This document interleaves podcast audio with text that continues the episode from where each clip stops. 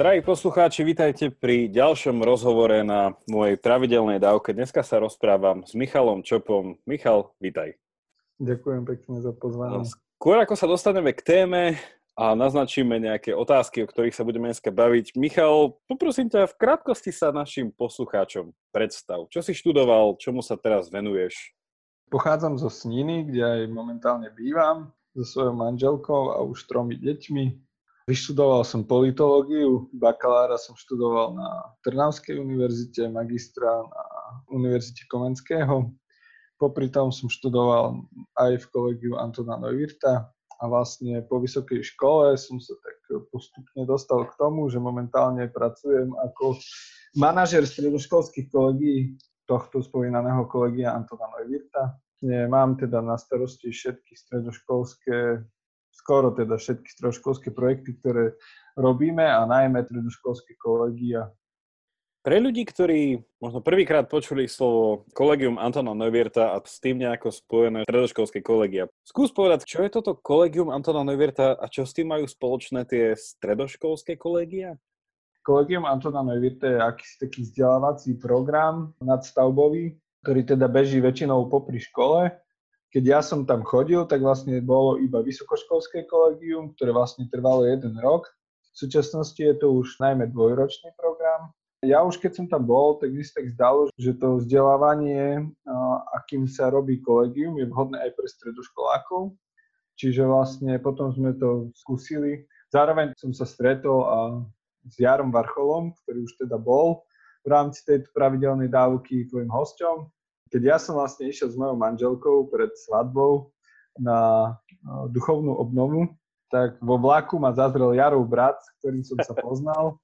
Oni si k nám prisadli a Jaro mi povedal, že robí nejaký taký projekt, či by som sa nechcel pridať.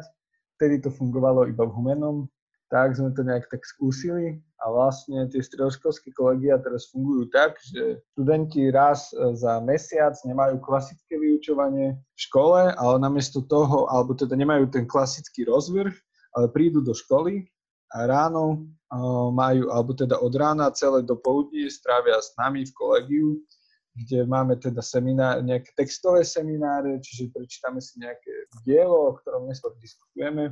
A máme aj pobednejšie stretnutia, tie sú raz za týždeň a v rámci nich máme tiež buď takýto textový seminár, alebo máme nejaké, my to voláme, že kolokvium a v rámci toho kolokvia máme nejakého zaujímavého hostia, ktorého môžu tí študenti vyspovedať do sýtosti.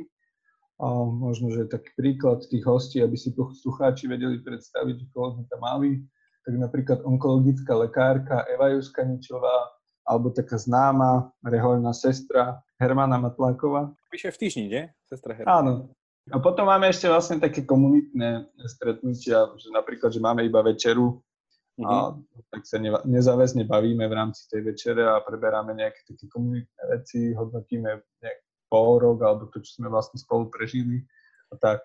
A potom trikrát za rok ešte máme víkendovky spoločné a na tých víkendovkách teda tie sú, prvá je taká začiatočná, druhá je záverečná a tá stredná je venovaná vzťahu kresťanstva a kultúry. Čiže pre ľudí, ktorí prvýkrát počujú aj o kolegiu, aj o stredoškolskom kolegiu, lebo ty si začal s takou analogiou, že, že štúdium na kolegiu bolo, teda, alebo ten spôsob, akým sa študuje na kolegiu, je dobrý a chcelo sa to rozšíriť aj ďalej. A potom si začal hovoriť, že sú tam na tých stredoškolských kolegiách nejaké mm. semináre, nejaké kolokvia a tieto veci. Čiže keby som sa ešte vrátil späť, že v čom je ten spôsob štúdia v tom Kolégiu Antona Neuwirtha taký ojedinelý, alebo že v čom bol taký dobrý, že sa to chcelo posunúť na stredné školy? Ono je to vlastne iné oproti tomu, ako sa študuje na Slovensku.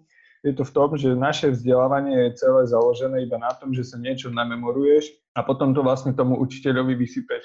Čiže v zásade sú to také preteky v tom, že kto si lepšie pamätá veci na spamäť. Mm-hmm. Už keď to teda hovoríme pre portál Mužom bodka es ká, tak môžem povedať, že viaceré štúdie dokázali, že takéto vzdelávanie je vhodnejšie práve pre dievčatá, alebo teda, že oni v ňom dosahujú lepšie výsledky. Teda v tom a... štúdiu memorovaním. Áno.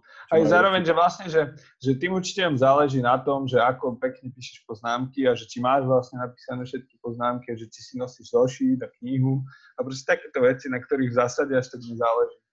V kolegiu tieto veci neriešime. Nie je to vôbec o memorovaní, ale je to o tom vlastne, že čítame veľké diela, alebo teda najväčšie diela západnej civilizácie a diskutujeme o nich. Čiže učiteľmi nie sú, nie sme my, my voláme seba, že my sme iba nejakí lektori alebo moderátori tých stretnutí a vlastne sú to študenti a ten autor sami, samotný, ktorý ho čítajú, tak ten je vlastne ich učiteľom a s ním sa snažíme vstúpiť nejak do dialógu, rozoberáme tie myšlienky v tom diele, či sa s tým dá súhlasiť, ak nie, tak prečo, ak áno, čo to pre nás znamená, pre náš život a tak ďalej. Čiže vlastne my sa snažíme o nejakú takú hĺbku, aby to štúdium nebolo iba o zapamätaní si množstva faktov, ale aby to malo hĺbku. A ešte k tomu, že John Henry Newman, taký známy filozof britský, k tomu povedal, že on napísal teda takú knihu Ideál univerzity, kde hovorí, že takéto vzdelávanie, kedy sa učíme veci na spamäť je super, ale tak pre deti do desať rokov. Potom už by teda malo prísť nejak snaha učiť študentov kriticky myslieť. S týmto do- zásadne súhlasíme, ale chceme, aby študenti sa učili kriticky myslieť a nielen veci na spamäť. To mi posunulo dve otázky, aby sme teda zostali v týchto nejakých výhodách toho spôsobu štúdia, ktoré robí toto kolegium. Prvá otázka. Ak sú to veľké diela, to je asi to slovo veľké, asi doslovný preklad z angličtiny, čiže Aha. neviem, či by to bolo, ale teda dôležité diela, alebo nejaké významov, veľmi dôležité diela, to typujem, že sú asi všetko autori nie tohto storočia, ale veľa storočí aj pred. A teda keď hovorí, že tí učitelia sú viac menej moderátori, ktorí podľa nejakej metódy sa snažia študentov dať do dialógu s týmito dielami a s týmito autormi, tak moja otázka je potom, že ako podľa teba funguje dialóg že s dávno zomrelými ľuďmi? Nenastáva tam ten nejaký historicizmus, že vytrhávame poznanie nejakej doby dávno minulej, ktoré už nemá dneska čo povedať? Na akej báze toto funguje, toto vzdelávanie?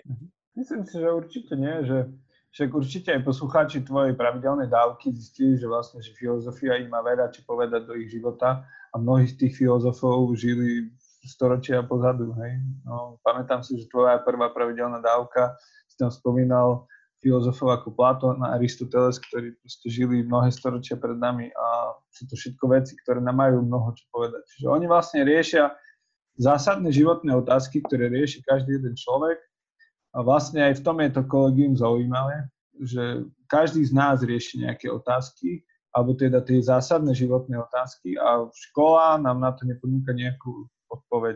Tu sa snažíme my v kolegiu robiť, čiže mm-hmm. snažíme sa zodpovedať otázky, kto som, odkiaľ som sa vzal na tomto svete, či vôbec existuje tento svet, či existuje dobro a zlo. Proste takéto základné otázky, ktoré si každý z nás kladie. No a výhoda toho, že čítame vlastne tých, týchto veľkých autorov, je, že hoci žili staročia pred nami, riešili tie isté otázky, ktoré riešime my. A tak sa zdá, podľa toho, že že ako môžeme vidieť napríklad aj rebríček najčítanejších kníh alebo textov na najlepších svetových univerzitách. Raz mi to už spomínaný Jaro Varchola poslal. Tak keď si pozrieš, tak väčšina z toho sú filozofická diela alebo diela z politickej filozofie. Že nie je to nejaká príručka, že ako správne kódovať alebo niečo také, ale že sú to vlastne tie filozofické veci, veľké diela. Najlepšia diskusia je s týmito autormi, lebo oni sú na ne najlepší odborníci. Mne sa veľmi páčilo, čo si povedal, že definícia veľkého diela alebo veľkého autora, nakoľko je to taký terminus technicus, je vlastne, že druh diela alebo ten autor, ktorý si kládol otázky alebo odpovedal na otázky, ktoré sú také, že nadčasové alebo že relevantné aj dneska. Tak ešte pre takú, že ešte väčšiu konkretizáciu týchto vecí, že skús dať nejakých, ja neviem, päť príkladov nejakých takýchto veľkých diel alebo veľkých autorov. Ja asi som sa tiež na tejto pravidelnej dávke už dotkol viacerých vecí, ale že čo sú tvoji napríklad, že obľúbení veľkí autori alebo veľké diela? Môžeme ísť tak nejak postupne, tak podľa mňa, že, že taká klasika je Platón Aristoteles, čiže Platónov štát alebo ústava podľa toho, aký máte preklad. Ja keďže som vyštudovaný politolog, tak som čítal teda viac Aristotelovú politiku, ale nepochybne aj Aristotelova Petika Nikomachova. Alebo napríklad ešte to úplne, že aj pre nejakého takého úplného amatéra je vhodné prečítať si už len obranu Sokratovu, čo je vlastne obrana, ktorú predniesol Sokrates na súde, ktorý ho súdil z toho, že vlastne kazí mládež, iba preto, že filozofoval. To je úplne také, že jednoduché a myslím si, že hoci kto je schopný pochopiť toto dielo. Potom, čo sa týka nejakého neskoršieho obdobia, tak určite je zaujímavý Tomáš Akvinský, aj keď ten sa už ťažšie číta. A možno, že z, z, takej, z takých novších autorov, tak moji obľúbení sú britskí autori, spomínaný John Henry Newman, jeho kniha Ideál univerzity je veľmi teda zaujímavá a myslím si, že je veľmi dobre napísaná, zároveň trochu kontroverzná voči tomu, lebo vlastne ona bola napísaná v čase, kedy bolo kebyže superili také dve predstavy o tom, že ako má vyzerať univerzita, že to má byť iba miesto, kde sa budú učiť nejaké praktické zručnosti do života, ako to poznáme dnes, alebo že či univerzita má poskytovať nejaké takéto univerzálne vzdelávanie. A on vlastne obhajoval to, že má to byť také univerzálne vzdelávanie, ktoré má učiť toho študenta hlavne kriticky myslieť a nie ako kebyže vykonávať tú jeho prax, nepripravovať ho na, ten, na to jeho povolanie do života. Čiže to môže byť aj také veľmi zaujímavé z pohľadu dnešného čitateľa. A úplne, že z tých najnovších autorov mám veľmi rád Jozefa Ratzingera, ktorý je skôr známy ako Benedikt šestnásty. A od neho teda všetko, čo som čítal, malo veľkú hĺbku, bolo to vždycky zaujímavé. Čiže toto je taký môj obľúbený autor. A potom taká srdcovka samozrejme je Tolkien a C S. Lewis, tak od nich je všetko, čo som čítal, sa mi veľmi páčilo. V tomto ťa trošku potlačím ďalej. Z toho, čo si povedal, ja tak nejako cítim, že to sú všetko autori, ktorí, s ktorými nejako, že súhlasíš, alebo ťa nejako, že ovplyvnili takým smerom, ktorý by si povedal, že ťa to obohatilo, alebo tak. Ale povedal by si, že medzi týmito veľkými dielami sú aj autori, s ktorými napríklad, že vo všetkom nesúhlasíš? Že proste sú to ľudia, ktorí napríklad storočie alebo dávnejšie dozadu písali o veciach, ktoré sú zaujímavé, ale napríklad, že sa pomýlili, že sú to veľmi zaujímavé chyby, o ktorých by sme mali vedieť? Myslím si, že určite. Akože však podľa mňa, že k veľkým dielam určite malo patriť aj nejaké čítanie Dawkinsa, alebo... Kto, kto je Dawkins pre našich poslucháčov, ktorí nevedia? Ja. Tak Dawkins je jeden z najznámejších súčasných ateistov. To profesor, tuším, že biológie na Oxforde. Viem, že teda skúma chrobáky a takéto veci. Na to je teda fakt frajer. A v rámci toho vlastne on fušuje do filozofie, a do náboženstva a do týchto vecí. A myslím si, že jeho diela sú zaujímavé. Píše veľmi čítavo, treba povedať. A že zároveň, že vlastne, že človek by sa mal vedieť vysporiadať aj s tým, čo on tvrdí, aj keď teda ja s tým v zásade nesúhlasím. Z tých súčasných ešte, že s kým bytostne nesúhlasím, je vlastne taká esej od Judith Thomsonovej, a tá vlastne ešte žije a je to morálna filozofka, ktorá mm-hmm. napísala takú veľmi známu esej o obrane interrupcií. Je to celosvetovo známe a myslím, že každý, kto si nejak utvára obraz na to, že či by človek pred narodením mal byť chránený, tak by si mal na to vedieť mm-hmm. spraviť názor. Dnes sa tá esej je tiež veľmi čítavo napísaná, bytostne s ňou nesúhlasím, a, ale myslím si, že je to dobré si to prečítať a poznať to. Čiže vlastne medzi týmito veľkými dielami sú diela, tak by som to nazval, že také rôznofarebné. Ak je človek z nejakého, ja neviem, konzervatívneho pozadia, tak medzi veľkými dielami aj nájde úplne že opačnú stranu, alebo že diela, s ktorými že by bytostne nesúhlasil, ale stále je dobré si ich prečítať. Najlepšie argumenty pre neho z opačnej strany a naopak. Stále je potrebné byť v dialogu. Pre poslucháčov je možné tieto veľké diela niekde nájsť, nejaký zoznam alebo niečo také, že keď dám do Google veľké diela, nájde mi to niečo alebo pod akým slovom to hľadať? Aj, myslím si, že aj keď si dáte do Google veľké diela, tak to nájde strašne veľa vecí. Záleží za, v zásade asi od toho, že čo chcete čítať, že keď chcete čítať beletriu, tak je to iné, ako keď chcete čítať nejakú filozofiu. Mm-hmm. A zároveň sú aj také um, rebríčky, kde vlastne sú aj, kde je to popredkávané, že sú tam aj filozofické diela, aj beletria, aj všetko možné. Zároveň, že medzi tie veľké diela sa radia aj veci z úplne iného súdka, napríklad tá Darwinová evolučná teória a kniha, kde toto vlastne rozoberá, je veľkým dielom. To nejaké veci aj z fyziky, už aj tie staršie, aj tie novšie, čiže záleží, že čo hľadáte, ale určite sa dá vygoogliť všeličo a je teda veľa zoznamov tých veľkých diel. Alebo napríklad, že však my sa celý čas bavíme iba o literatúre, ale k veľkým dielam určite patrí aj film, patrí k tomu hudba, patrí k tomu nejaké vizuálne umenie, čiže, mm-hmm. čiže ono to má široký zá, záber a záleží len u človeka, že čo vlastne hľadá. Čiže vlastne tento pojem, tie veľké diela je naozaj taký pojem, ktorý sa znesie toho veľa. A možno pre poslucháčov, ktorí vedia po anglicky, asi odporúčam googliť pod slovíčkom buďže great works alebo great books, čo sa do kníh týka. Viem, že v zahraničí existuje viacero aj univerzitných kurzov, ktoré učia iba sumarizovanie, nejaký výňatok z týchto, týchto kníh. Dokonca sú aj stredné školy takéto, ktoré vlastne sú postavené čisto iba na tom koncepte, že sa učia cez veľké diela a učí sa cez to všetko. Fyzika, chémia sa učí cez veľké diela, ja neviem čo, matematika, literatúra, hudba, všetko, všetko. No ako by si to akože nejako klasifikoval, že tieto veľké diela, keďže, keďže nejakým spôsobom sú to veľké diela z každej oblasti nejakého ľudského bádania.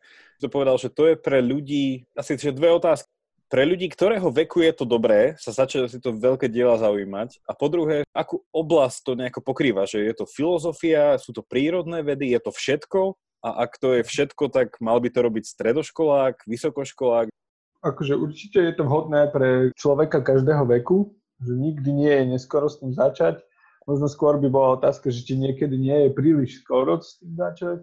Mm-hmm. A, a nemám na ňu jednoznačnú odpoveď, ale myslím si, že ľudia od strednej školy vyššie sú určite vhodní adepti na to, aby teda tieto veľké diela študovali. Tie veľké diela sa týkajú skutočne že všetkého, čo človek vytvoril. V každej tej oblasti sú nejaké naj, proste tie najväčšie, najdôležitejšie diela, ktoré posúvali to poznanie v danej oblasti, alebo proste celý ten, chcem povedať, že odbor, lebo môže sa to týkať aj, aj maľby, aj sochárstva, a neviem čo všetkého možného. Čiže vlastne vo všetkom to je, poznáme to v hudbe, tam určite môžeme rozprávať Beethovenovi, Bachovi, Mozartovi, Chopinovi. Poznáme to v maľbe, ľudia ako Rembrandt, Caravaggio, to by sme mohli venovať ešte dlho. Poznáme to vlastne v sochárstve, vo všetkom možno, vo fyzike, v chémii, dokonca vo filme. Čiže myslím si, že to zaberá všetky, všetky oblasti skúmania. Mm-hmm. Ja, ja, ja, ja teraz môžem dať taký sľub našim poslucháčom, ktorí sú tu s nami, že v popise tejto dávky nájdu nejaký link odporúčaný, aby nemuseli len tak hľadať, že nájdem nejaký link a napíšem ho do popisu, kde nájdu nejaké odporúčané také všeobecné veľké diela. Ale naznačil som, že mám dve otázky. Teda prvá otázka bola bližšie niečo povedať k tomu spôsobu vzdelávania, ktorý sa teda robí v kolégiu Antona Neuwirtha, ktorý bol teda prenesený na tie stredoškolské kolegia. A druhá otázka súvisela s niečím, čo si povedal, a je to taká, ako to povedať, v dnešnej dobe veľmi chytlavá téma, pretože sa ľahko ňou dá získať pozornosť a je taká veľmi, veľmi lákavá. A je to téma kritického myslenia, čo si povedal, že štúdium, ktoré ponúka či už to kolegium alebo stredoškolské kolegia, podporuje kritické myslenie. Moja otázka na teba bude, čo teda považuješ ty za kritické myslenie a akým spôsobom si myslíš, že tento formát štúdia to kritické myslenie rozvíja? Predtým ešte poviem krátku poznámku, že pre mňa kritické myslenie je veľmi, ako to povedať, taký zapredateľný pojem. Ľahko si ho prisvoja hociaké strany, ktoré so sebou môžu v princípe veľmi nesúhlasiť. A naposledy som to videl v diskusii na Facebooku, keď som napríklad, že sa snažil argumentovať proti niekomu a povedal by som, že ja som ten, ktorý má to kritické myslenie. A na druhej strane bol človek z úplne, úplne z opačného spektra, ktorý mi povedal, že no, kiež by som mal rozvinuté kritické myslenie a, a rozumel by som mu. Čiže je to skôr taká niečom, taká skratka na to, že ak so mnou človek nesúhlasí a nerozumie mi, tak ešte nie je dostatočne kritický. Na druhej strane ja môžem povedať, že on zase nebol dostatočne kritický. Je nejaké univerzálne kritické myslenie, ku ktorému tieto veľké diela alebo štúdium týchto veľkých autorov pomáha? Kritické myslenie určite nie je odvodené od slova kritizovať, že to si podľa mňa, že mnohí ľudia myslia, hlavne možno tí starší, keď počujú tento výraz, alebo učitelia niektorí, ktorí keď počujú o kolégiu, že my tam učíme kriticky myslieť, tak si myslia hlavne, že teda učíme kritizovať, neviem čo, školský systém a, a všetky možné ďalšie veci. A, tak o to sa určite teda nejedná. Kritické myslenie v zásade znamená, že, že myslieť vlastnou hlavou alebo nejak nejak tak, že teraz, ale že, že uh, asi, že najviac, čo mne sa páči, aké definície toho sú, tak jedna je od C S Lewisa, ktorý vlastne hovorí, že celé myslenie, on teda nehovorí len o kritickom myslení, ak si správne pamätá, pamätám ten citát, on vlastne hovorí, že celé myslenie počíva iba v dvoch veciach. Vedieť medzi dvoma vecami, nájsť nejaké rozlíšenie a druhá je, že vedie to vyjadriť slovami. Toto je vlastne celé myslenie o tom.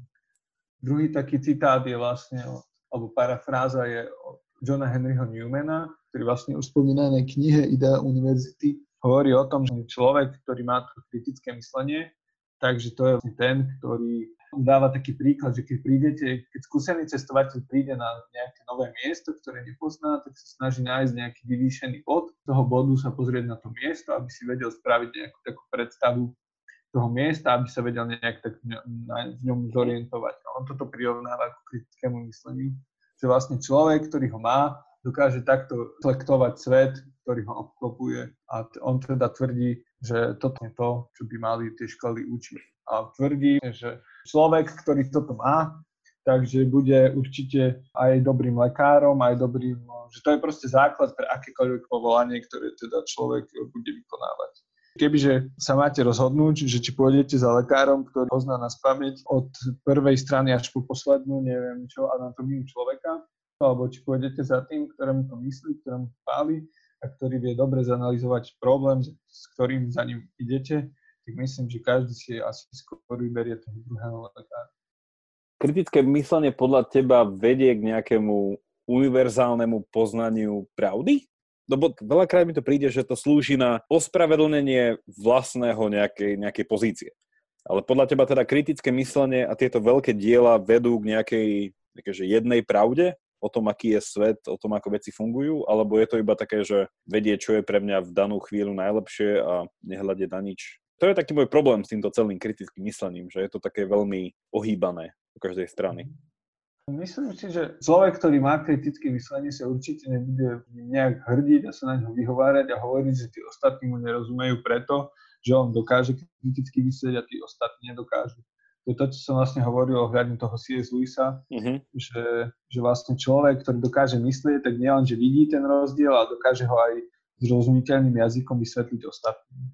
Človek, ktorý má toto kritické myslenie, myslím si, že, bude, že sa nebude vyhovárať alebo že nebude to používať ako nejakú svoju zbraň, ale že ho použije na to, aby to ostatným dokázal nejak vysvetliť, čo, že čo vlastne sa snaží povedať. A k tomu, že či to smeruje k nejakej jednej univerzálnej pravde, myslím si, že asi áno, ale že nechcem to nejak tak úplne, že zovšeobecňovať na to, že každý, kto má nejaké kritické myslenie, že musí nevyhnutne dôjsť nejak k tým istým záverom, ale že skôr je to vlastne, že je to taká schopnosť vedieť sa ako keby z výšky pozrieť na tento svet, na problémy, ktoré riešim. To zase Ladislav Hanus hovorí, že ľudia, ktorí dokážu kriticky myslieť, si vedia utvoriť nejaký taký celostný obraz. Keď riešia nejaký problém, takže ho neriešia len z nejakého takého svojho hľadiska. Že zase opak toho, ak niekto nemá kritické myslenie napríklad, tak je taký, že fachidiotizmus sa to volá. A tento fachidiotizmus spočíva napríklad v tom, že všetko vysvetľujem cez nejaký jeden obor. Tak ja som napríklad mm-hmm. fyzik, tak všetko je vlastne fyzika. Som chemik, všetko je chemia. Alebo napríklad, tak ja som politolog, tak všetko budem vysvetľovať politicky, budem všade hľadať nejaké skryté zámery, ktoré tí ľudia mali alebo nemali, alebo no proste, že svet nefunguje, tak to je jednoducho skratkovito. Ten, ktorý má toto kritické myslenie, tak vlastne to vidí z viacerých uhlov pohľadu, ktoré dokáže nejak mm-hmm. posúdiť a snaží sa nájsť tomu nejaký taký ten celostný pohľad na tú vec. Kdežto ten, ktorý to nemá, tak ten vlastne na to nazerá tak veľmi úzko. Čiže mohli by sme povedať, že človek, ktorý má ktorý vie kriticky myslieť, tak má taký široký pohľad, a ktorý nevie, tak má strašne úzky.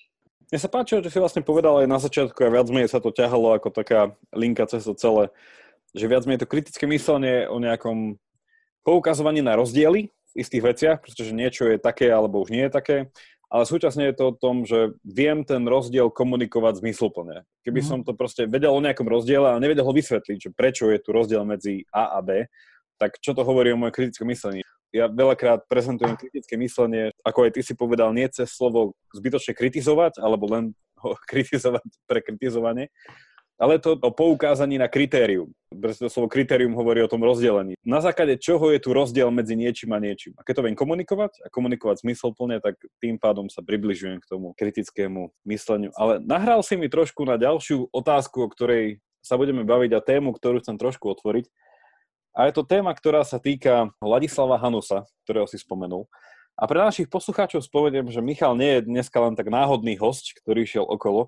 A dneska sa chceme rozprávať o niečom, čo sa volá Košické Hanusove dni, pretože portál Mužom.sk sa stal mediálnym partnerom týchto Košických Hanusových dní. Tak začnem teda tým, ľudia asi vedia, kde sú Košice, tak skúsme začať tým Ladislavom Hanusom a potom tak prejdeme úplne, že plynule k tým Košickým Hanusovým dňom. Tak najprv, kto to bol ten Ladislav Hanus a potom, čo sú to tie Košické Hanusove dni a prečo by o nich poslucháči mali vedieť?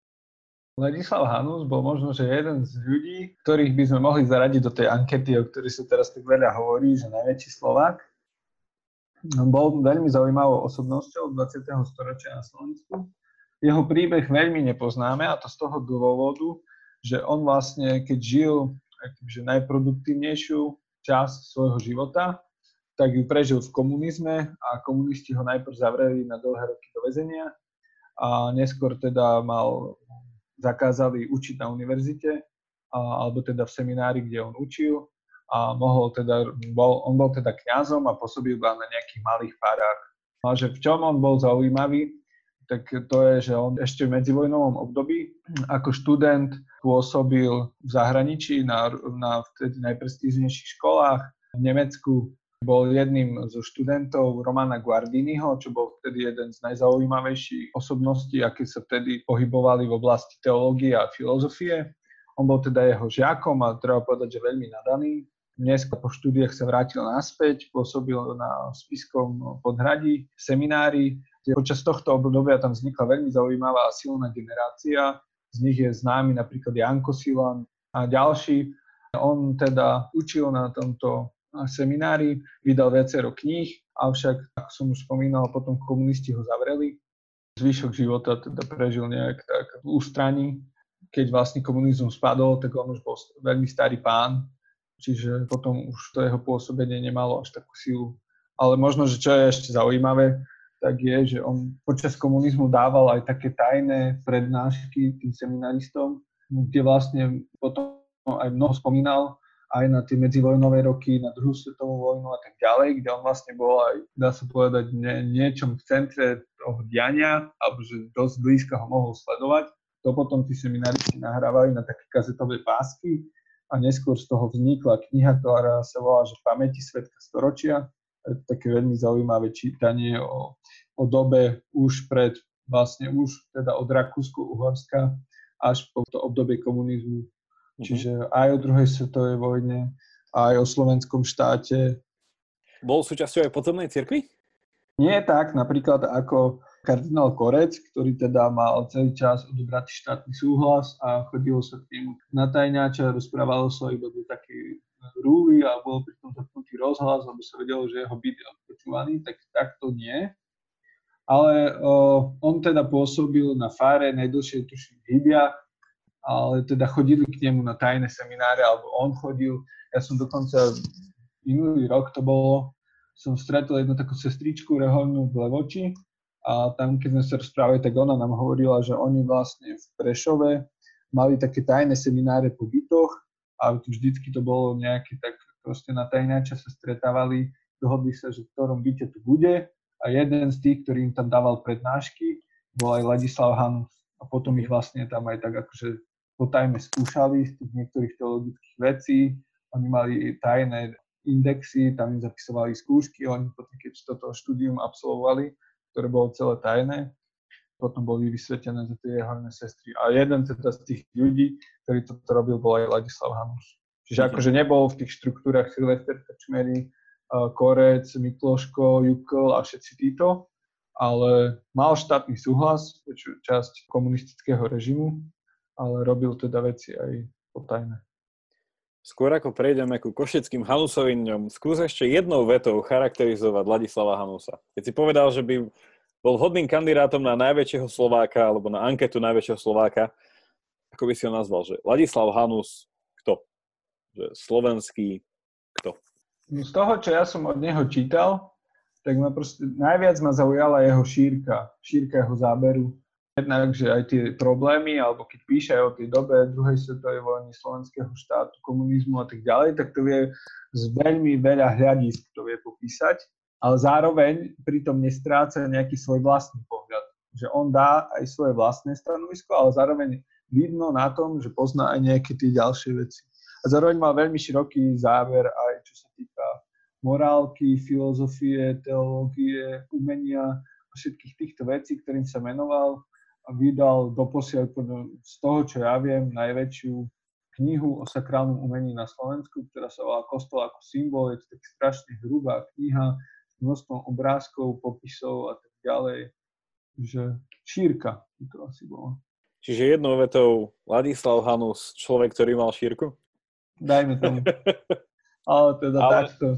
Tak prejdeme k tým košickým Hanusovým dňom. Tam asi bude treba dopovedať ešte pár nejakých vecí, že čoho je to súčasťou, ale skúsme sa odraziť najprv od toho, čo sú to Košické Hanusove dni a až potom, že s čím súvisia a z čoho vyplývajú. Tak čo sú to Košické Hanusove dni? Dni, keď si pripomíname dielo Ladislava Hanusa v Košiciach? A nie, čiže vlastne Košické Hanusove dni, organizátorom je Spoločenstvo Ladislava Hanusa. Čiže tým, že to organizuje vlastne toto spoločenstvo, tak preto aj sa volajú Hanusove, spomenované po Hanusovi. A je to mestský kultúrno-akademický festival. To znamená, že je to taký týždeň, v rámci ktorého sú vždycky v takých podvečerných až večerných hodinách rôzne diskusie, prednášky, ale aj koncerty, filmy a tak ďalej. Sú tam akoby dva také ciele. Prvým cieľom je nejak dostať sa do diskusie medzi súčasným kresťanstvom a svetom, čiže nejakými taký, takými výzvami, ktoré sú v dnešnom svete, v dnešnej spoločnosti. A taký druhý cieľ je aj vlastne budovať autentickú kresťanskú kultúru. Že vidíme vlastne všelijaké kultúry, ktoré sú liberálna, sekulárna a tak ďalej. A my sa vlastne snažíme aj, aby tá kresťanská kultúra nezaspala. Mhm. Pre mňa veľmi zaujímavú otázku, teda položím, verím, že aj pre všetkých. Skús v rámci tohto len tak v skrátke povedať, čo chápeš pod slovom kultúra? Že keď Košické Hanusove dni ako festival má za cieľ nejakú akademickosť a kultúrnosť, tak čo je to tá kultúra, ktorú sa snaží budovať alebo nejakým spôsobom dať dopredu? Že čo je to kultúra? Ladislav Hanus povedal teda, že kultúra je všetko, čo nás ovplyvňuje, alebo teda, že každý výsledok práce človeka môžeme nazvať kultúrou. Že to je vlastne všetko, čo človek vytvoril a všetko, čo koná okolo seba, tak to dokopy môžeme nazvať kultúra. Čiže kultúra je aj tie nejaké diskusie a prednášky, ktoré my robíme. Je to aj hudba, je to aj film, je to možno aj úroveň, ako sa medzi sebou rozprávajú politici. Uh-huh. Aj, aj podcast Pravidelná dávka je v niečom áno. Kultúra. Určite, určite. Tak, tak, tak tým pádom na to idem inak. Čo nie je kultúra? Je niečo, čo ešte nie je kultúra? Lebo však všetko nejakým spôsobom človek vytvára alebo sa spolu podieľa na vytváraní, že dá sa potom niečo povedať, že toto bolo nekultúrne? To nemalo kultúru? Ja, tak ty o niečom povieš, že to bolo nekultúrne, tak skôr podľa mňa sa ty myslí, že to malo nízku úroveň tej kultúry, že niečo proste bolo, neviem, škaredé, že to je to, že, čo sa, že kultúra sa vlastne snaží robiť veci pekné a že keď to robíš škaredo, tak vtedy si vlastne kultúrny človek. Vlastne, že tí, ja neviem, ktorí, ktorí robia zlú hudbu, tak ju robia nekultúrne, alebo tí, ktorí po sebe namiesto diskusie alebo nejakého dialogu pokrikujú, tak títo vlastne robia nekultúrne a tak ďalej. Asi to je taký opak kultúry. Michal rozpráva o Košických Hanusových dňoch, pretože portál Mužom.sk sa stal mediálnym partnerom tohto kultúrno-akademického festivalu. A ja budem mať tomu ešte viacero otázok, ale prvá je taká, že aký je vzťah Košických Hanusových dní s bratislavskými Hanusovými dňami? Ten vzťah je taký, že vlastne, že však aj naše spoločenstvo pôvodne vzniklo v Bratislave. Čiže aj Hanusove dni. Najprv teda boli v Bratislave. Neskôr som sa ja a aj niektorí ďalší členovia tohto spoločenstva vrátili a ocitli nejakým spôsobom na východe. A tam sme sa pokusili založiť nejakú takú košickú bunku a v rámci nej teda robíme aj tieto košické Hanusove dni. Čiže sme nejakým takým mladším bratom tých bratislavských Hanusových dní. Faktografia. Ako dlho už trvajú Hanusove dni od Bratislavy? Nie som si teraz úplne istý, ale zdá sa mi, že tento rok bol šiesty ročník v Bratislave, čiže budúci rok bude siedmy. A tie naše košické, t- tento ročník je teda tretí ročník. Kedy budú tohoročné Košické Hanusove dni? Budú devätnásteho a dvadsiateho tretieho novembra a budú teda sa celé konať na jednom mieste. Nie, to je pondelok až piatok. Pondelok až piatok, takže celý týždeň dokonca. Áno, tak, tak, no, tak okrem víkendu pondelok až piatok a bude to celé vo fuge, ktorú určite Košičania poznajú napríklad z toho, že sa tam dejú veľmi obľúbené tzv. Checky pointy, čo je taká talk show Mariana Čekovského. Na čo sa môžu hostia a teda poslucháči tešiť ako obsah? Ty si hovoril, že je to teda akademicko-kultúrne. Pre mňa tým sa rozumie, že nebude to len tak nejaká ľahká rozpráva o ľahkých témach, ale súčasne, keďže to bude kultúrne, tak to bude o témach, ktoré sú aktuálne a ktoré sú dôležité, čiže aké budú témy, akí budú hostia? Hlavným rečníkom tohto ročných Hanusových dní bude Marek Orkovácha, to je taký český, veľmi známy kňaz, autor viacerých kníh, ktorý je teda veľmi dobrý aj rečník, bude v piatok sedemnásť tridsať. Potom takým druhým vrcholom bude prezidentská diskusia, kde sa nám podarilo zohnať takmer všetkých relevantných kandidátov na prezidentskú funkciu. Čiže bude tam František Mikloško, bude tam Zuzana Čeputová, bude tam Milan Krajniak. Čiže na to sa veľmi teším. Čiže Košické Hanusove dni sa neštítia ani politickým témam. Určite nie, je to... Je to súčasť kultúry, to my to tak berieme. Čiže je politika súčasť kultúry, alebo kultúra súčasť politiky? No počkaj, teraz jaký je to rozdiel? Myslím si, že politika je súčasť kultúry, lebo kultúra je viac ako politika. Aha. Širší, je to širší záber ako politika. Keďže si povedal, že už pár rokov tie Košické Hanusove alebo aj Bratislavské dni fungujú, také jedna jednoduchá a druhá tiež jednoduchá otázka, že poprvé, boli tie diskusie nejako zaznamenávané a ak áno, kde sa dajú nájsť a po druhé, ktoré podľa teba sú také, že by si odporúčal poslucháčom, že ku ktorým sa vrátiť z minulých ročníkov, že čo podľa teba boli také top diskusie? Úplne všetko sme teda zaznamenali, čo sa nám dalo. A všetko je to na našom YouTube kanáli alebo na našom Facebooku, na našej stránke, čiže stránka, máme spoločnú stránku Bratislavskej Košické Hanusove dni, volá sa to, že hanusove dni bodka es ká a tam v archíve vlastne môžete nájsť úplne všetko zo všetkých ročníkov, plus taktiež máme YouTube kanál, jeden je Bratislavské Hanusove dni, druhý je Košické Hanusove dni, na týchto YouTube kanáloch tiež to dá nájsť. Najlepšie vystúpenie minulý rok, podľa mňa, mal Peťo Podlesný z tohto portálu, ktorý vystúpil v rámci takého formátu, ktorý nazývame, že ká há dé Talks.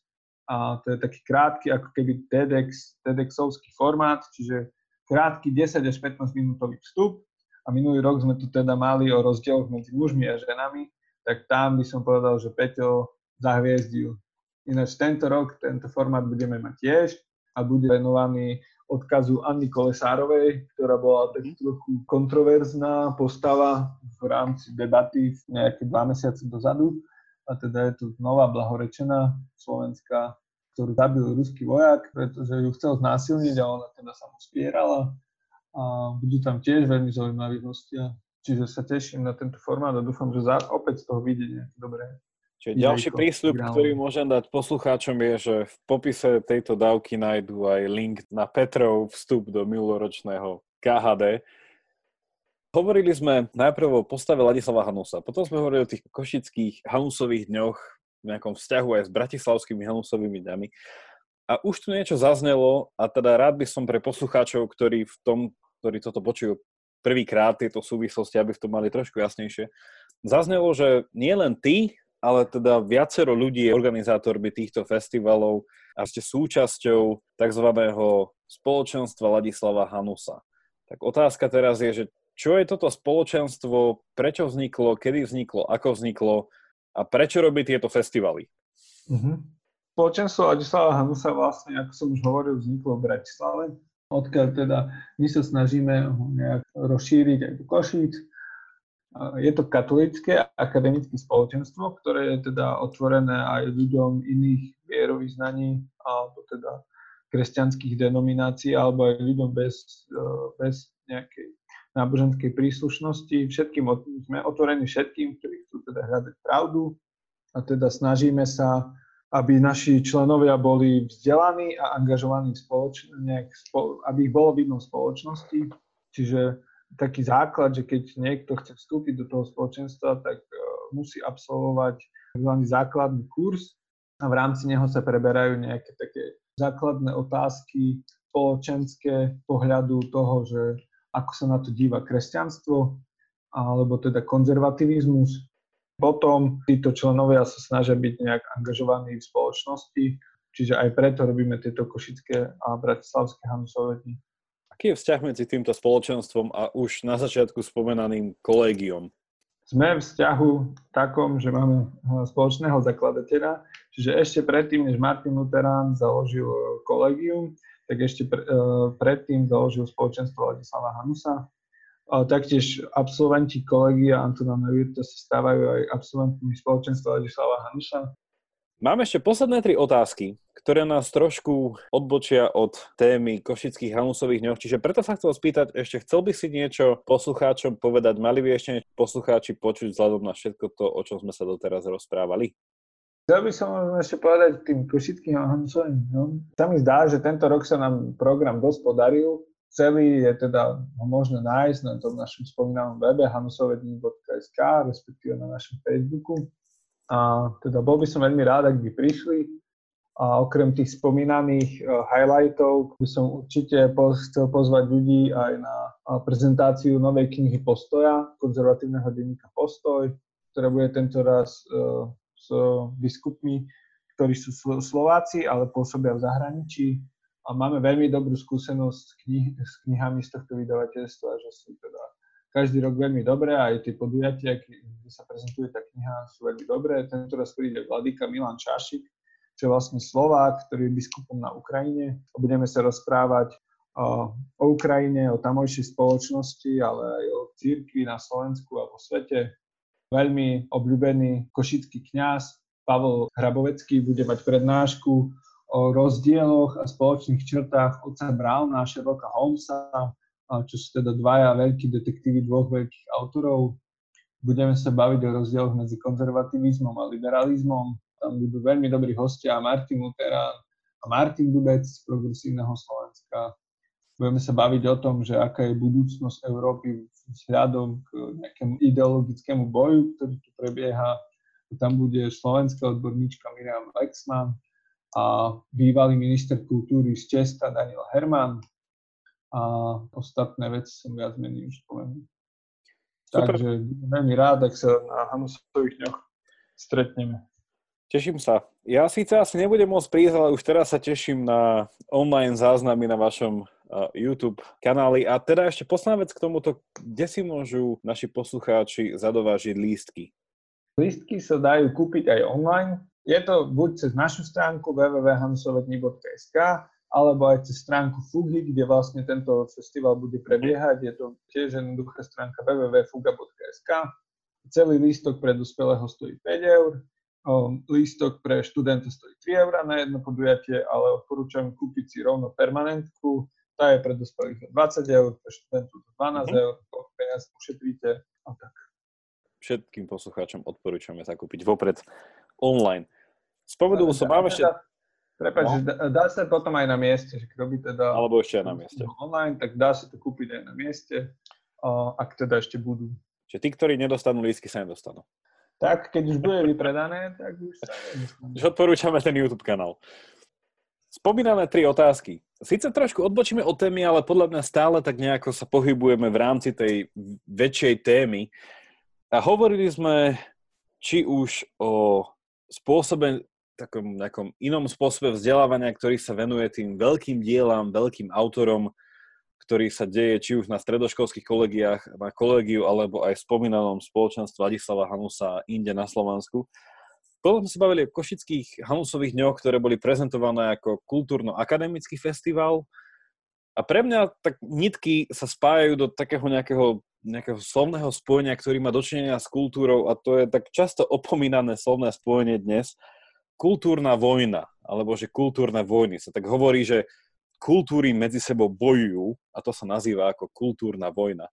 No moja otázka na teba záverečná, ktorá bude mať možno pár počastí, je, že Ako vnímaš v slovenskom kontexte tieto kultúrne vojny? A i keď si myslím, že poslucháči už možno trochu tušia, že čo to kultúrna vojna je, tak asi by som ťa možno poprosil a určite ti budem nápomocný, že v definícii toho, že čo to kultúrna vojna je, čo sa po tým myslí. No a potom druhá otázka, že či také niečo na Slovensku existuje, lebo niektorí teda ľudia tvrdia, že určite, a teda je úplne sme na viacerých frontoch, niektorí ľudia tvrdia, že také niečo neexistuje, takže to je ďalšia strana. Ak takéto niečo podľa teba existuje, kde je to viditeľné a v akom je to stave? Kultúrna vojna je podľa mňa, že taký súboj medzi rôznymi ideami alebo ideológiami, ktoré sa snažia na svoju stranu tiahnuť čo najväčšiu časť spoločnosti. Možno takto by sa to dalo definovať. Myslím si, že kultúrna vojna na Slovensku prebieha. Tá je prítomná asi takmer všade vo svete. Môžeme ju vidieť v tom, aká je diskusia o tom, že ako by mal byť napríklad spravovaný náš štát, o tom, že čo je právo, čo nie je právo, o tom, že čo by vlastne sme mali vyžadovať od občanov a čo by sme nemali vyžadovať od občanov a rôznych ďalších veciach. Väčšinou sa teda hovorí najmä o kultúrnej vojne, vojne z pohľadu konzervativizmu a liberalizmu. Mhm. Myslím si, že to je, je to trochu širšie, celkovo v tom našom kontexte je veľmi zaujímavá, podľa mňa, že tá vojna, keď o nej hovoríme, alebo keď ju už takto nazývame, že vlastne, že u nás prebieha jednak aj taký boj medzi tým, že ako, ako máme chápať politiku a spravovanie vecí verejných v zmysle korupcie, obohacovania sa, rodinkárstva a týchto vecí. Čiže to je taký ten jeden front. A druhý front môže byť aj konzervatívci versus liberáli. Zaujímavé je, že vlastne, že zatiaľ čo v tom prvom fronte konzervatívci a liberáli v zásade stoja na tej istej strane, na tom druhom fronte stoja na iných stranách uh-huh. a riešia vzájomne také dilemy, že vlastne, že kde spolupracovať, kde už nespolupracovať, ako sa správať jedný k druhým a tak, tak. Čiže ja už myslím, že je to celkom um, zaujímavé sledovať. Ja si myslím, že aj z toho, čo ty si povedal a potom sa podpisujem, že tá otázka kultúrnych vojen je veľmi komplexná a veľakrát sa veci prelínajú. Niekedy dve strany, ktoré sú na opačných teda frontoch, sú v istej otázke na tej istej strane, v inej otázke sú na rozličných stranách. Je to také veľmi citlivé vzhľadom na otázku. Nedá sa to nejako veľmi jednoducho škatulkovať. Vieš inak, kedy sa prvýkrát začal používať tento termín kultúrne vojny? Kultúrna vojna, kto s tým prišiel? Neviem. Pre našich poslucháčov som si to našiel, keďže už dlhšie sa zaoberám s týmto pojmom. Tak je to pojem z minulého storočia. Prvýkrát ho etabloval v devätnásťstodeväťdesiatjeden sociológ, ktorý sa volá James Hunter. A tento pán napísal knihu, ktorá sa priamo volá v preklade z angličtiny, keďže bol Američan, Kultúrne vojny, boj o zadefinovanie Ameriky. Vychádza to z amerického kontextu a tento pán presne poukazuje na také dva tábory, ktoré sa nevedia dohodnúť, alebo teda bojujú ohľadne viacerých otázok, ktoré by sa dalo povedať, že sú kultúrne. A teda tie otázky, on tam dáva neviem, či nejakých šesť a viac otázok a tá klasika je potraty, je to otázka zbraní, použitia zbraní v spoločnosti, potom je to otázka celej el gé bé té, potom sú to otázky, ktoré sa môžu týkať ešte imigrácie, globálneho otepľovania štátu, používania drog, cenzúry a týchto otázok. Čiže viac menej je to celkom relatívne nový pojem, ktorý tu nebol. Dalo by sa zamyslieť, že či tu kultúrne vojny boli vždy, alebo či je to nová vec. Kde by si videl, a teraz to vlastne premostím, Košické Hanusove dni v pozícii týchto kultúrnych vojen, že na ktorej strane frontu, na akých otázkach stoja? Bo typujem, že Košické Hanusove dni asi nie sú iba nejaký neutrálny mediátor, ktorý sa snaží ako diplomatický, neviem o čo, ale má nejaký no, názor. Určite sa nesnažíme tváriť ako neutrálni, alebo že sme niekde v strede medzi tým. Myslím si, že naše zameranie je jednoznačne konzervatívne, mm-hmm. avšak to neznamená, že vlastne, že sa snažíme ako keby budovať nejakú hrádzu alebo pevnosť konzervatívnu, za ktorú nikto iný nemôže prejsť. Naopak, myslíme si, že ľudia sa dokážu zhodnúť na rôznych ideách alebo v mnohých otázkach a že na to potrebujú spoločne, vecne a úprimne diskutovať. A to sa snažíme robiť aj my v rámci mm-hmm. nášho festivalu. Že snažíme sa jednak kultivovať aj ten dialog na strane konzervatívizmu. A jednak sa snažíme vstúpiť do dialogu s tou druhou stranou a nejak tak si vyjasniť vlastné postoje, premýšľať nad tým, že či skutočne to, čo hlásame, alebo možno, že v praxi robíme, že či sa to skutočne to je dobré, tak ako to robíme, alebo že či by sme to mali robiť ináč, či už my, alebo tá druhá strana, alebo tak. Čiže ide nám o spoločný dialog, ale zároveň sa nesnažíme ukázať, že my sme akože nejaký neutrálny alebo niečo podobné. Že to nie. To som vlastne postrhol aj z toho, čo si hovoril, že jedna, jedna z tých diskusí blížiacich sa Košických Hanusových dní bude aj, bude tam Martin Luterán, predpokladám konzervatívec, a pán Dubeci, predpokladám liberál. Páči sa mi, že tento festival akademicko-kultúrny si nekladie nejakú servítku v tom, že je nejaký jeden názor, ktorý sa tlačí, ale je tam tá diskusia rôznych názorov a je to ako keby taká myšlienková súťaž, presvedčenie proste v publiku. K tomuto mám ja takú otázku, lebo si politológ. A mňa toto vždycky zaujíma. Podľa teba v týchto otázke kultúrnych vojen sú dva tábory alebo viac? Bo často sa tak prezentuje, že konzervatívni liberáli, ale ja to tak vnímam, a teda oprav ma, alebo povedz mi, čo si ty na to myslíš, že ja tam vnímam minimálne tri nejaké tábory, ktoré majú medzi sebou takú zvláštnu dynamiku, ako sme už spomenuli, niekedy sú k sebe bližšie v niektorých otázkach, niekedy ďalej. Ale že ja tam minimálne vnímam, že sú nejakí, teda tí konzervatívci, potom sú nejakí liberáli a potom sú tam marxisti, alebo nejaká tá ľavicová súčasť toho spektra, ktorá niekedy nemusí byť liberálna a niekedy môže. Súčasne niekedy sú viacej konzervatívni ako liberálni, čiže sa to tak nejako mixuje. Podľa teba, koľko je tých hráčov v tých kultúrnych vojnách? Podľa mňa, že je ich viac, aj keď rôzni autori, teda, ktorí o tom píšu a tak ďalej, sa to snažia nejak tak vtesnať do tých dvoch, že konzervativizmus, liberalizmus. A napríklad, že marxizmus sa potom formuluje ako nejaký extrém časti liberalizmu a fašizmus v extrém v časti konzervativizmu. A podľa mňa toto úplne nesedí. Myslím si, že, ten, že tie póly sú, že je ich viac. Neviem, neviem, akože netrúfam si vymenovať nejak všetky, alebo tak. A minimálne tieto štyri, ktoré som spomenul, myslím si, že sa dajú identifikovať. Fašizmus je niečo iné ako konzervativizmus. Marxizmus je niečo iné, alebo nejaký socializmus, by bol možno lepší názov, je niečo iné ako liberalizmus. Môžeme to vidieť, že v Amerike vlastne súčasní konzervatívci sú vlastne ekonomickí konzervatívci, sú vlastne v skutočnosti liberáli, alebo chcú čo najvoľnejší trh. A zároveň tí, ktorí by mali byť tam liberáli, a tak sa snažia zaviesť tam nejaké sociálne koncepty, v zmysle zdravotníctva pre všetkých, nehradeného a tak ďalej. Čiže vlastne ono sa to všelijak sa to prelína a myslím si, že keď to vlastne zúžime na tie dva aspekty, tak potom nám to veľmi nesedí. Áno. Ja s týmto akože úplne súhlasím a ešte z mojich ranných začiatok politológie som vždycky tak rozmýšľal tým, či toto spektrum extrémnej pravice až po extrémnu ľavicu, či sa to konec koncov nestretá v kruhu. Som to, či, tá, či tá priamka, ktorá pokračuje do nekonečna náhodou, tak nechodí do krhu, ale to je možno otázka na ďalšiu pravidelnú dávku, ktorej sa možno niekedy vrátime. Máme teba ešte dve otázky.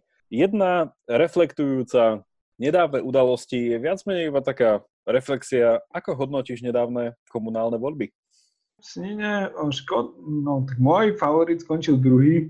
Mhm. Tak z toho nie som úplne nadšený, ale zároveň taký, takú príjemnou náplasťou na to je, že vlastne že prvou skončila kandidátka, ktorú by som volil na druhom mieste, ktorá mm-hmm. bola takou dvojkou. Tak v tom je to také celkom pohode. Z čoho sa teším je, že vlastne že u nás tu na krajnom východe, že tu určite všetci vedia, je teda dominantný smer. Ten si síce teda udržal nejaké svoje pozície v dedinách okolitých, avšak v Snine jeho kandidáti značne prepadli, neviem, či jeden, alebo iba dvaja sa dostali do mestského zastupiteľstva. Uh-huh. Ale čo ma ešte teší, je teda, že u nás sú takí mladí, jak to nazvať, že podnikatelia, ktorí sa snažia preživiť na politike, uh-huh. tak tí sa snažia vojsť, alebo spraviť to cez es en esku. A chvála Bohu, im to nevyšlo. A keď teda viedli riadne, značne nakladnú kampaň, myslím si, že ich kampaň bola najdrahšia zo všetkých, tak sa im to nepodarilo a takmer nikto z nich sa neprekruškoval. Mali aj svojho kandidáta na primátora, ten pohorel, takže z toho sa celkom teším. Čiže v rámci tejto otázky, čo hovoríš na ten trend, ktorý identifikovali viacerí politológovia a sociológovia, že to nejako prevalcovali tí nezávislí, ktorí sa nehlásia k žiadnej politickej strane, že vnímaš taký pozitívny trend, negatívny trend, niektorí to pripisovali zásluhám slušného Slovenska a tak ďalej, že čo si o to myslíš? Nevnímam to úplne ako pozitívny trend. Každému je blízke nejaké, nejaká strana, a tváriť sa, že ja stojím nad všetkými, nie je úplne, podľa mňa, že fér. A že tí ľudia, podľa mňa, to častokrát iba zneužívajú v tom, aby sa nemuseli farbiť, aby vlastne mohli hrať potom na všetky strany. Mm-hmm. Mohli sme to vidieť aj u nás, že u nás, keď vlastne prebiehala ešte tá kampaň na rôzne diskusie, tak vlastne ľudia sa vyjadrovali, že kto je za nejakú stranu, takže ten automaticky ako keby musel byť niekomu niečo dlžný a nie, niečo niekomu splácať, zatiaľ čo tí, ktorí teda nie sú za žiadnu stranu, tak nikomu nemusia nič splácať. Ale vlastne aj títo potrebujú nejak nájsť aj zdroje na celú tú kampaň, mm-hmm. aj potrebujú potom s niekým spolupracovať a tak ďalej. Tváriť sa, že ja som úplne nezávislý od všetkých strán, to mi príde také, že hranie na voliča, ale že vlastne, že v skutočnosti to nie je pravda. Či je to v niečom taký oportunizmus? Nezá, no, nezávislý kandidát nikdy existuje. No, aj vzhľadom na to spektrum, ktoré sme hovorili... Nie, že nechcem tým povedať, že každý je akože niekomu poplatný, alebo čo. Že je to také, že človek by mal priznať svoju farbu a jednak, že však akože straníctvo nie je zlé, však ono je to super vec, že vlastne, že sa spájajú ľudia, ktorí majú podobné názory na to, ako by mal fungovať štát, svet a tak ďalej. Ja by som bol práve že rád, kebyže by nás stranický systém fungoval lepšie a že by všetky strany mali aj svoje regionálne štruktúry, a že by sa to dalo vlastne, tá diskusia by sa viedla, myslím si, že poctivejšie na celom svete. Mm-hmm. No vďaka za tento názor, vidíš, toto bola povolebná sieň pravidelnej dávky. Mali sme tu komentár v priamom prenose. Posledná otázka je už klasická. Akú knihu by si odporučil našim poslucháčom? Moja osobná srdcovka je Tolkien. Hoci čo od neho, myslím si, že tam je všetko veľmi hodnotné. Zároveň tí britskí autori, tých mám rád, C S. Lewis, Chesterton a tak ďalej. A možno, že najdôležitejšia kniha, ktorú by mal poznať každý Slovák, sa volá Pravdu proti moci. Sú to spomienky Silvestra Krčmeryho z toho, ako sa mu komunisti snažili vymyť mozog. Jednak vo vyšetrovacej väzbe, jednak potom vo väzení. Je to, myslím si, že veľmi silné a hodnotné čítanie, ktoré podľa mňa, že na Slovensku určite by malo patriť k tým veľkým dielam a mal by ho poznať každý. Škoda, že to tak nie je. Tak možno, že to... Viackrát som spomínal aj Johna Henryho Newmana, tak tu jeho knihu Ideál univerzity tiež určite odporučil. A už keď sme tie Hanusove dni, tak od Ladislava Hanusa tie pamäti svetka storočia sú určite zaujímavé, alebo po prípade, ak by ste chceli siahnuť po niečom kratšom, tak on má takú knižku, ktorá sa volá O kultúre a kultúrnosti. Prvýkrát to vyšlo, ak sa nemýlim, v roku devätnásťstoštyridsaťdva, keď si ju prečíta jeden môj kamoš, ktorý je taký celkom, dá sa už povedať, že veľký manažér, tak on mi povedal, že počuj, že však to je úplne ako nejaká motivačná literatúra súčasná, akurát, že je to napísané takým archaickým jazykom. Ale že je to, že kebyže toto niekto prepíše do súčasného jazyka, takže si myslím, že toto by bolo bestseller. Tak ďakujem za všetky a nie len jedno odporúčanie. A dneska sme hovorili o vzdelávaní formou veľkých diel alebo veľkých autorov. Hovorili sme o blížiacich sa košických Hanusových dňoch, na ktoré vás všetkých pozývame. A súčasne sme hovorili o kultúre a kultúrnych vojnách. A dnes ďakujem za rozhovor Michalovi Čopovi a s vami všetkými sa počujem opäť v stredu. Majte sa dobre.